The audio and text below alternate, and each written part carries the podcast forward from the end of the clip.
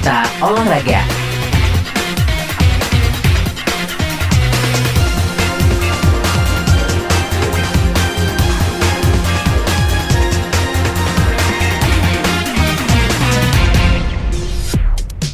Saya Juni Putra untuk berita olahraga. Persija Jakarta mulai melakukan perombakan setelah Liga 1 2021-2022 berakhir.